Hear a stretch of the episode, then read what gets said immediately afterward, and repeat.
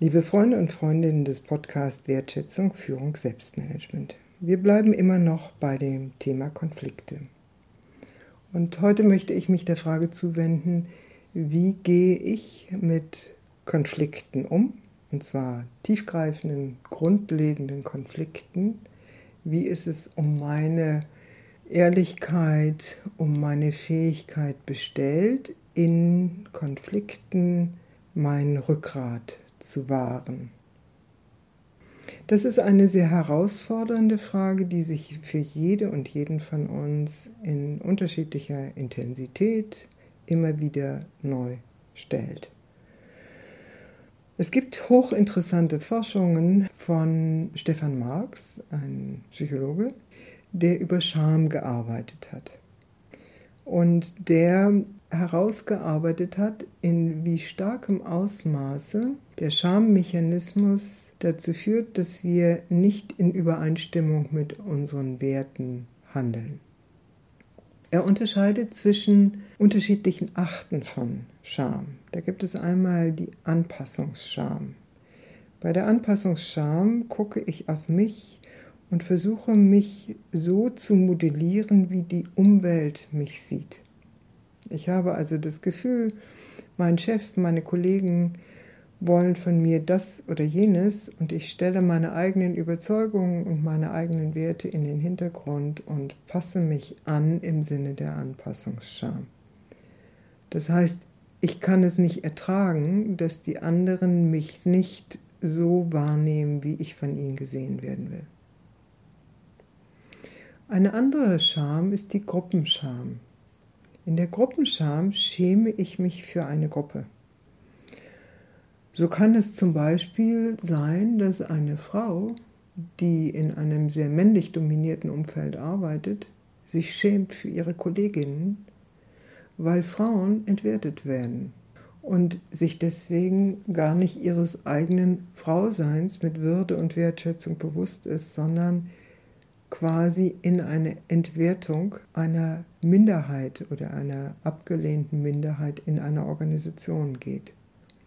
Solche Gruppenscham tritt immer dann auf, wenn irgendeine Gruppe als minderwertig angesehen wird und wir vermeiden wollen, mit ihr identifiziert zu werden.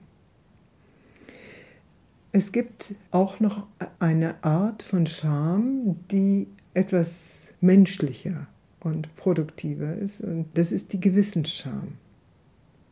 In der Gewissensscham merken wir, dass wir etwas tun, was mit unserem Gewissen nicht übereinstimmt. Und wir tun es aber dennoch. Aber wir können Scham darüber empfinden. Und dann gibt es auch noch eine Scham, eine mitfühlende Scham. Da schämen wir uns, wenn wir mitbekommen, dass andere beschämt werden und haben ein Mitgefühl für diese anderen. Diese beiden letzteren Arten von Scham sind eine Hilfe, wenn wir unser Rückgrat finden und wenn wir unser Rückgrat leben wollen. Die Anpassungsscham oder die Gruppenscham hingegen führen uns dazu, dass wir uns von unserer Mitte, von unserem Bewusstsein, was richtig und was falsch ist, entfernen und uns so verhalten, wie wir es eigentlich nicht wollen. Scham, so sagt äh, Marx, ist eine tabuisierte Emotion. Wir wollen uns nicht schämen.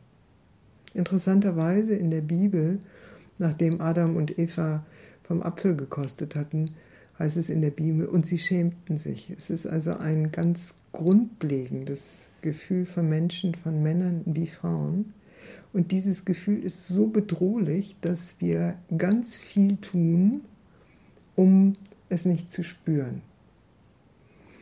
Und die Mechanismen, mit denen wir dieses betreiben, sind vielfältig. Und sie entsprechen den Grundmustern menschlichen Verhaltens, nämlich Angriff, Todstellen oder Flucht. Wenn wir uns nicht schämen wollen, dann ist die Attacke auf den anderen naheliegend oder wir stellen uns tot oder wir flüchten aus der Situation. Oder wir legen uns zum Beispiel im Sinne von Todstellen eine Maske zu des lächelnden Performance, wie wir das heute so vielfach in der Wirtschaft erleben können. So, das heißt, die inneren Konflikte in Relation zu den äußeren Konflikten werden beantwortet, indem wir die tabuisierte Emotion, wie Marx sagt, äh, Scham, nicht fühlen wollen und dann in einer Weise uns verhalten, die nicht verantwortlich gegenüber der inneren ethischen Führung ist. Wie kann man damit umgehen? Wie kommen wir zu mehr Rückgrat? Wie kommen wir dazu, dass wenn wir unseren Arbeitsplatz verlassen oder unseren Ort der Konfliktaustragung mit Freunden, Familie, Nachbarn, dass wenn wir diesen Ort verlassen, wir ein gutes Gefühl und ein gutes Gewissen haben. Das Erste und Wichtigste, was wir tun können, ist die Scham angucken. Es geht darum, die Scham, die wir spüren, und die Angst vor Entwertung wahrzunehmen, statt gegen sie zu kämpfen, damit wir sie nicht spüren. Und wenn wir dieses tatsächlich tun, wenn wir die Scham annehmen und sie spüren, dann können wir sie leichter loslassen, weil es gibt keinen Grund, sich zu schämen. Das einzige oder der einzige Mensch, dem wir gegenüber wirklich treu sein können, das sind wir selbst. Und jeder Konflikt fordert uns heraus, zu prüfen oder zu praktizieren, dass wir uns selbst gegenüber treu sind. Das heißt nicht, dass wir rigide an unseren Werten festhalten müssen, sondern es heißt einfach, dass wir in Übereinstimmung mit unserer inneren Führung und das heißt letztlich mit unserer Herzensinstanz agieren. Meine Anregung wieder für die nächste Zeit. Schauen Sie einfach mal, was ruft bei Ihnen so einen Anflug von Charme hervor? Oder was war in der Vergangenheit das, was Sie vielleicht zu einem Gefühl der Scham brachte? Und wie sind Sie damit umgegangen?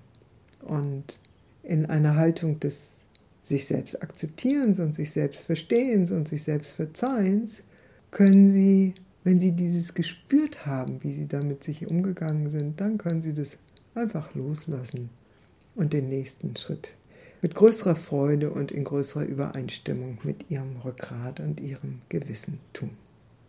Wenn Sie mehr über unsere Arbeit wissen wollen, dann schauen Sie auf die Webseite communio-führungskunst.de, Communio mit C O M U N I O Führungskunst mit UE.